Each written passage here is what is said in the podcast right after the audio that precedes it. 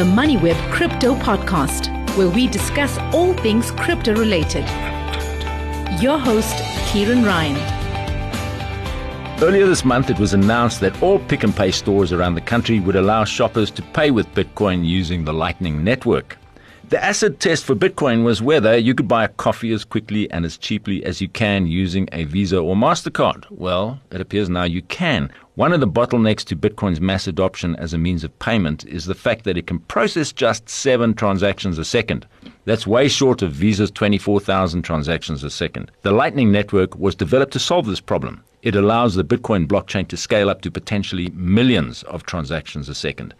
The company that implemented the solution for Pick n Pay is Crypto Convert, headed by Elmo Lubowski and Carel van Wyk, one of the original founders of crypto exchange Luno. He left that company in 2019. As you'll hear in a minute, Lubowski believes that we should stop looking at Bitcoin as an asset and rather treat it as a form of money. If that's the case, then regulators, in treating all cryptos as financial products, may end up overregulating a new technology and smothering its real potential as a means of payment. If the intention is to get millions of people to adopt crypto as a way of paying bills and shopping, then they will all have to go through onerous know your customer and anti money laundering processes before being allowed to transact. And that's according to the current crypto regulations. Let's get into this. Welcome, Elmo and Carel. Good to have you both for the first time on the MoneyWeb Crypto podcast. Thank you so much, Kieran. Thank you. Uh, Elmo, can we start with you? Th- this idea that regulators may end up smothering a new technology because, in trying to provide oversight for what they see as a new and risky asset class, they may kill off the potential rollout of cryptos as a means of payment. Just expand your thinking on that. First of all, I think regulators definitely needed to uh, step in in some some form, and they've done a pretty good job of trying to understand as much as they can about this new area or whatever you want to call it, um, this new asset class. I wouldn't necessarily agree with that, but um, this this new technology, actually, I think I'd call it a technology that is, is sort of become part of our financial landscape. But I think they've they focused very much at too much at this point on it being a financial product or an asset. And there is obviously another use case, which is payments. And I think it was one of the SARB governors that even mentioned that you can't go into a shop and buy something with crypto or Bitcoin. And he's obviously, it's, it's not quite correct. And I think they've bunched everyone together and the regulation that they've uh, looked at introducing as a first step. And to give them the benefit of the doubt, it is just a, a first, you know, step in the regulatory landscape. But I think uh, hopefully they will be open to engaging so that they don't um, stifle this the, the the use case of payments, which at this point it looks like they are doing.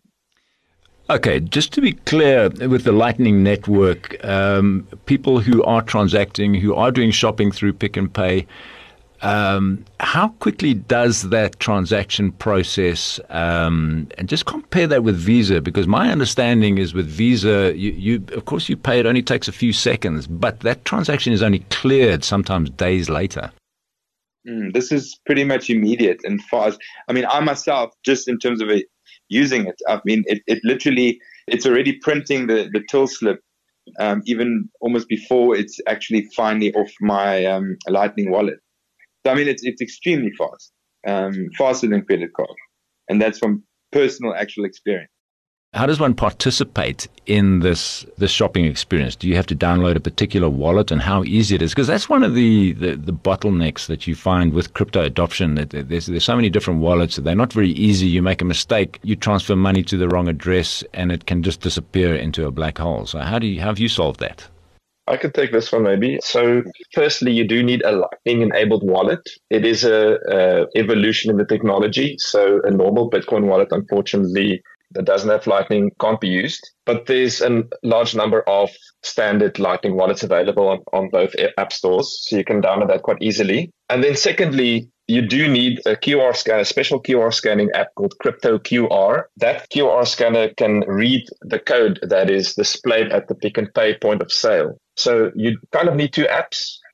But uh, what we have seen so far is that since the solution has been deployed, we have had interest from wallet developers to integrate this QR scanner straight into their Lightning enabled wallets. So eventually, what you'll have is just a single Lightning wallet that can scan a Pick n Pay QR. But for now, you need a Lightning wallet and the crypto QR scanner app. Okay, Carl, let's just stay with you. Give us a bit about your background. You were a founder of Luno, as I said in the introduction. Then you formed this, this company called Crypto Convert. But what I'm really interested to hear is how you managed to get Pick n Pay to sign on to something as ambitious as, as this, accepting Bitcoin payments via the Lightning Network. Everybody's asking me that. Everybody's asking me, how did you convince Pick n Pay? And the reality is that Pick n Pay approached me. So it was from their, it was their initiative. And they approached me because I'm, and I'll talk about myself a little bit now, but I've been working in the field of crypto payments for a very long time. As you said, I am one of the co-founders of Luno, um, but I've been working in the fintech and specifically new payment solution space my whole life. So the first company that I, I, I worked for was uh, SnapScan. And when we started with SnapScan, it was a very similar situation that we're in now. It was a new form of payment, mobile payments. People were skeptical about it. We weren't even sure if it's fully legal. The regulations were a little bit unclear. And jumping back to today, there's so many stores and shops and restaurants accepting SnapScan. It's just a normal run-of-the-mill means of payment today. My hypothesis is that it's the same situation with crypto payments, that right now it's kind of new and uncertain and people are still uh, figuring it out, but eventually it will just be run-of-the-mill standard way of making a payment. Carl, just uh, again a follow-up question on that. Give us some idea of the adoption rate of this system with Pick n Pay.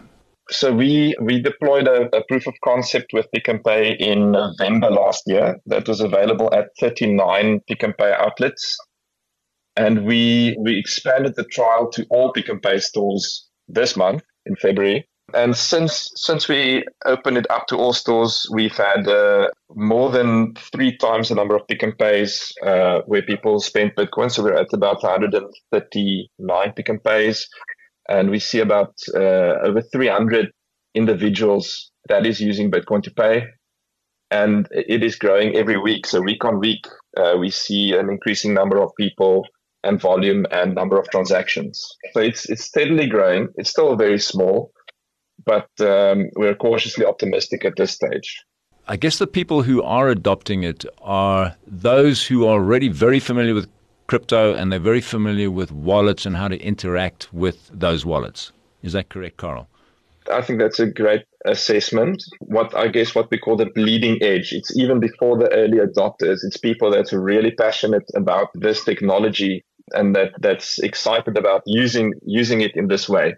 So, so it's still very much early days. And I think, as you say, it's maybe a little bit tricky still to use, but as the technology develops, it'll become easier and easier, and we'll see greater and greater adoption. And I guess that there would be other retail stores. They must be looking at this because this could be quite a competitive advantage for Pick n Pay. They're first to market with this. Are others knocking on your door yet? We have a lot of inbound interest, not necessarily from uh, only from retailers. So there's some um, other retailers that we are talking to but across the board, from a wide range of service providers and merchants, we've had a lot of inbound interest to add the solution to their checkout systems as well and add crypto payments for them. So there is a lot of interest, uh, and I, am definitely uh, certain that we will see more places accepting crypto in the in the future, in the near future.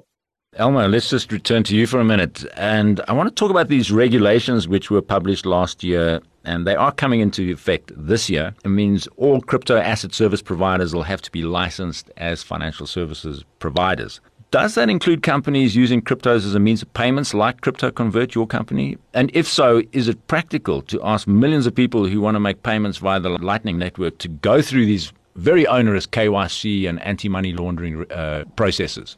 Yeah, I think uh, to, to, just distinguish, I mean, there's actually two parts. There's there's two regulators here. One is the FSCA, the Financial Services Conduct Authority, and the other one is the FIC, the Financial um, Intelligence Center. And the KYC and AML, you know, really uh, the anti-money laundering and, and know your client, and what we also know as uh, FICing, people is, is, under the FIC. And but both regulators have essentially um, cast the net quite wide and basically all crypto crypto asset or crypto companies are, are in this net. And I think it potentially becomes a little bit problematic um, especially with the FIC um, and and having to you know to to to know your clients and get certain details from them. Especially if you, if we think about what we're trying to do at Pick n Pay, this is essentially digital cash that people are using to buy bread and milk. I mean, I, for instance, bought a, um, you know, a cool drink at one of the Pick n Pay Express stores at, at, at, at the BP service stations. So, I mean, it's, it's quite impractical to have to ask, um, you know, someone buying bread and milk using essentially digital cash. I mean, no one's asking anyone to, to show their ID or give proof of residence when they're buying, you know, at a, at a cafe and buying bread and milk and, and, and, and a few things there. So unfortunately, at this point in time, it looks like, you know, just, just because the regulators have classed it very widely and, and classed it mainly as a financial product and not as a means of digital cash or payment, that we are in this net. And it is a concern for us as a business to, to understand, you know, are we going to be able to get some kind of exemption in the space? Because essentially what we're doing is we are providing, uh, we're a third party. Essentially, we see ourselves mainly as a third party payments provider. And, and those, you know, there are many dealing with credit card transactions and, and EFT type transactions, which don't have to do that. And we're, we're essentially just providing a technology, a means of a customer of Pick n Pay and Pick n Pay being able to transact with each other and buy, um, you know, groceries and, and normal everyday things. So yeah, it does become a little bit problematic, and we hope that this this wide net that has been cast, you know, will start distinguishing between different use cases, especially the payments, because I don't think payments has really been, um, you know, uh, considered on its own, and and and and being and regulate uh, regulations being made a little bit more specific in that regard. And have you spoken to the regulators about your concerns? And are there others in the in the crypto space or in the payment space specifically who are talking to regulators and maybe just educating them that this is a different case this for for regulations?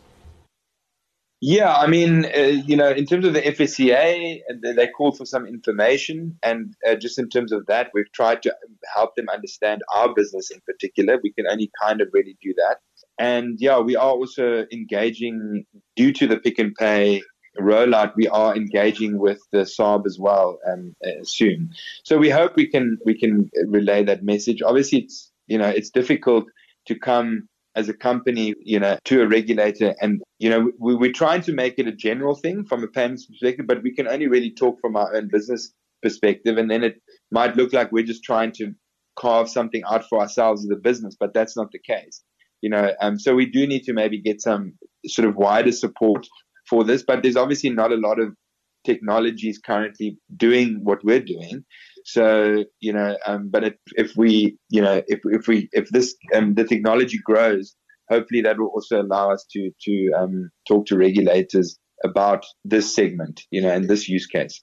I mean, I guess the South African Reserve Bank, they would be concerned about a couple of things. One of them, cross border transactions, because that would potentially violate the regulations that are in place that restrict that. You know, how do you measure that? And the other thing is the national payments uh, system, where they, they like to keep a track on all transactions that are going on, because that's very important for just monitoring and counting the size of the economy.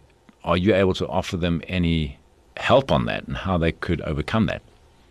Yeah, I mean, I don't think we would be necessarily concerned about cross border. Um, at this point, if we implement our solution, it would be in a country on its own within their monetary system.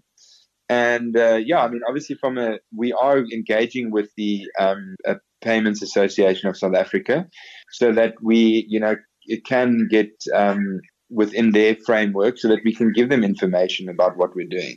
So yeah, and they are very keen to work with us in any event. And they just also need to understand how this all works, and, and we'll be working with them to provide them any information they need from the national payments perspective, so that they have the information that they need. Elmo, just a, a, follow on on that. Bitcoin and cryptos have become firmly identified in the public eye as, as an asset. And you challenged that in the beginning. You said well, maybe we need to redefine that. And I think this is it's an interesting subject, and I don't know how far it'll go, but do you see Bitcoin really taking off as a means of money? For that to happen, uh, there's a few things I see that would need to occur. One, more and more people, you know, maybe demand to be paid in Bitcoin rather than fiat. I guess that's the main point. But do you see this as a, as a possibility where people start to treat Bitcoin as money rather than as a speculative asset? Yeah, I mean, I think that, that is growing. I mean, there are people that also get, you know, people that get their salaries paid in, in Bitcoin and perhaps other cryptos and, and are using it as a form of payments. I think in South Africa, I think surprisingly one can go quite far with just using Bitcoin in terms of a payment mechanism. And it obviously has grown with the, the growth of the technology, especially now, you know, making lightning payments as well. So as the technology grows, definitely the adoption will definitely grow.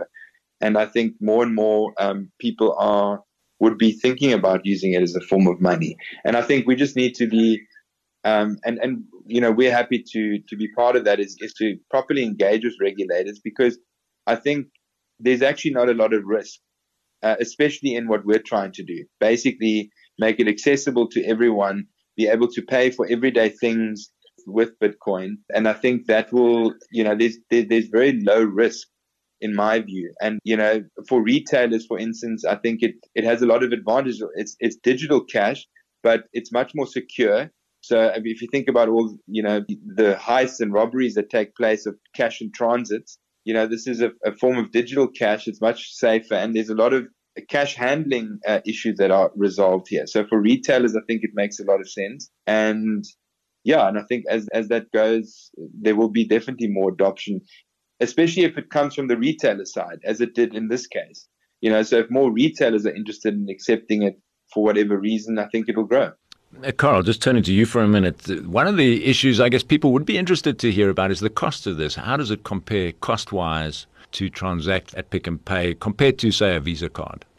Well, um, obviously, Pick n Pay being a large retailer has, has, uh, is able to negotiate quite strongly to keep the costs low. And so our discussions with them has been around comparative rates to cards and not necessarily even credit cards because credit credit cards have a much higher fee than a for example a debit card so we are trying to come in at a price point below even debit cards and possibly even below cash because as uh, Elmo said cash has its own risks and, and cash handling fees and stuff so I think if we just talk about costs in this specific project, it compares very favorably to other payment solutions. And then uh, if we can bring this to the general market, we will try to also introduce competitive pricing that will be below what the, what's currently being paid with other other forms of payment.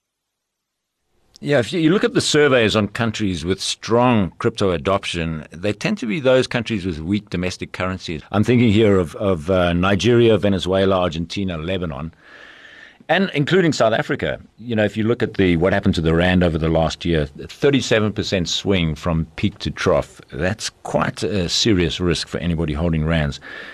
Regulators are clearly concerned about that, especially in countries like Nigeria and Venezuela, where people have learned to distrust their central banks.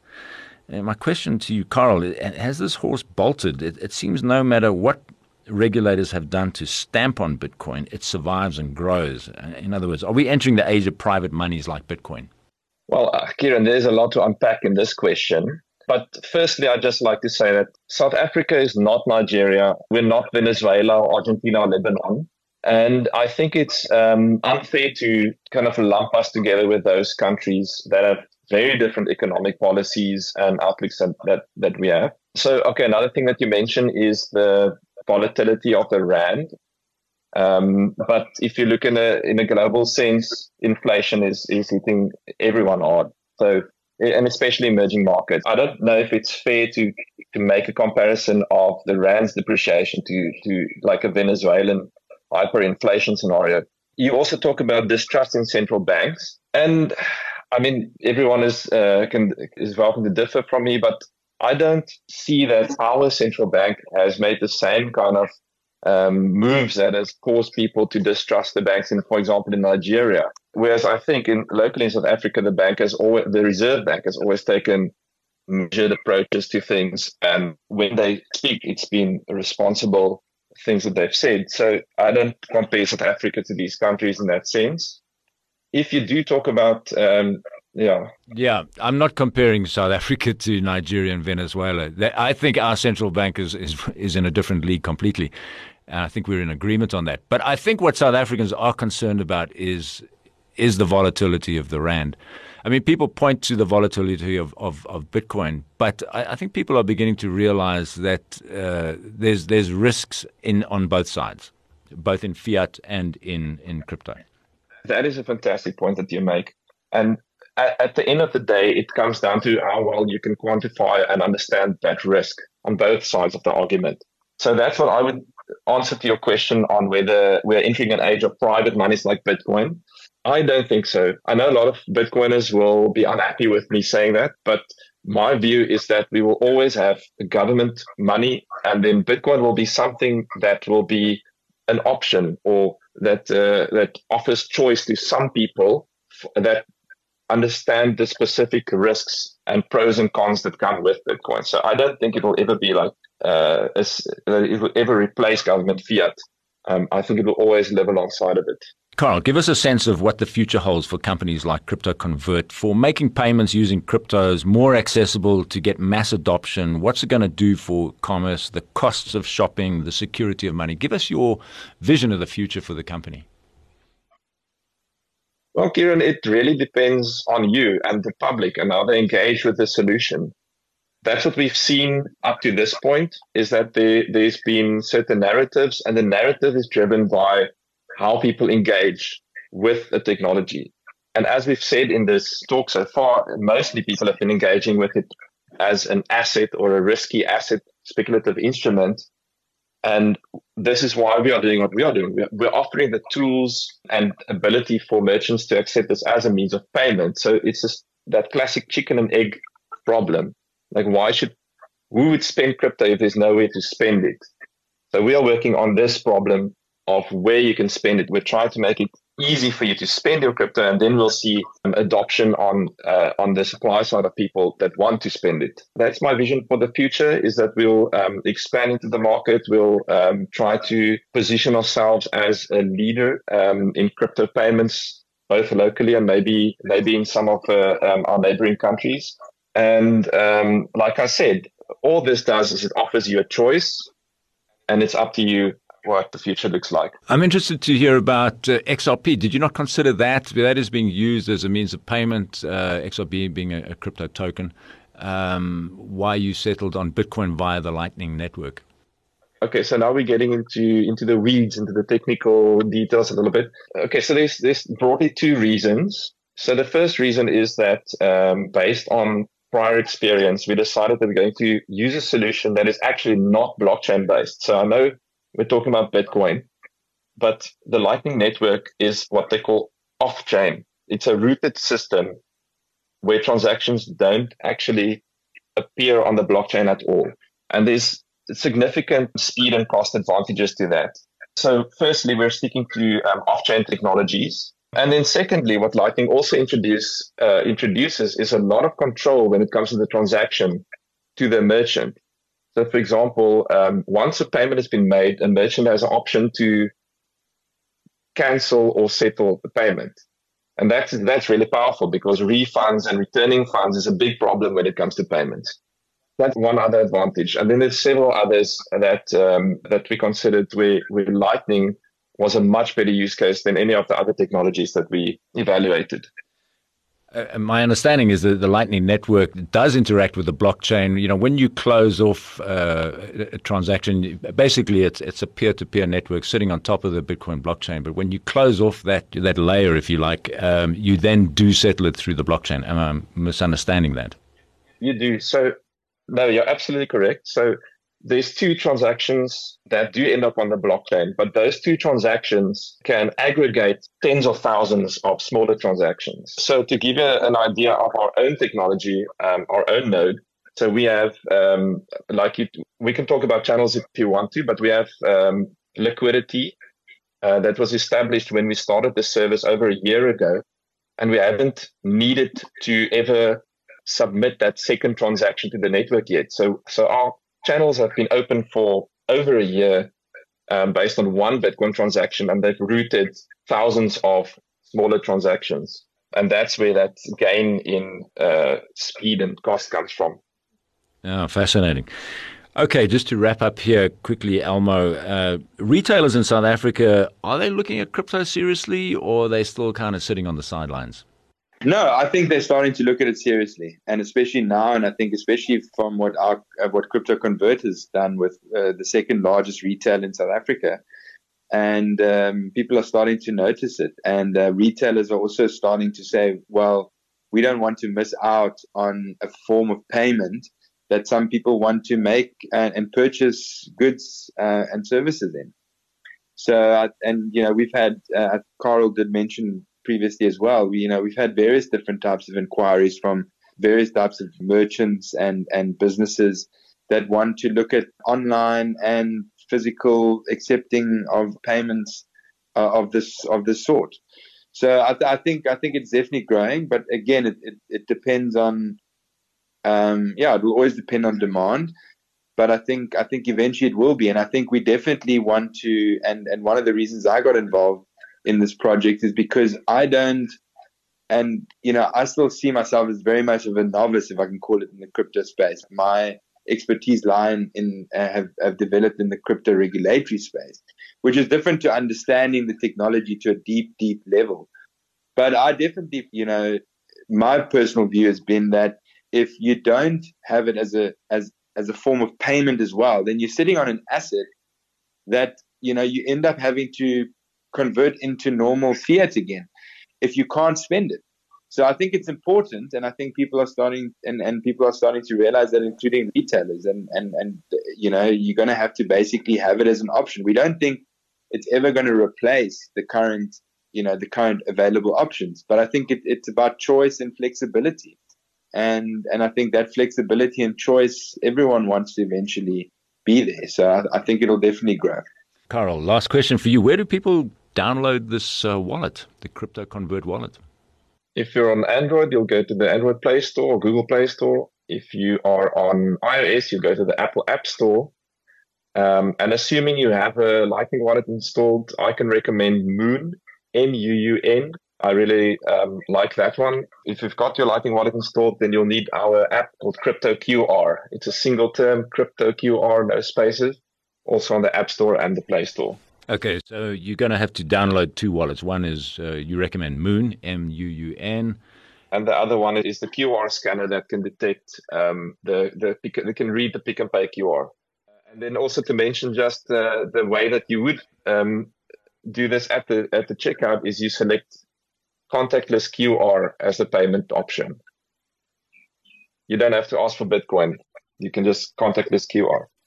There's a little bit of learning that's got to be done with this, but uh, it's worth it because the costs are low and and I guess this is going to be the future. You know, we're going to see a lot more of this, you know, through retailers across the country and across the world. And uh, for me, I, I, think what I'm seeing is uh, quite a fascinating use case that people were expected. We've been hearing about this for a long time, but it's now beginning to happen.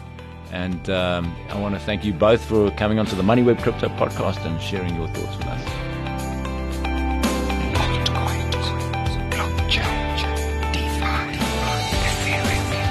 Thanks for listening to the MoneyWeb Crypto podcast, hosted by Kieran Ryan. To listen to our other podcasts, go to moneyweb.co.za or the MoneyWeb app and follow MoneyWeb News for daily updates.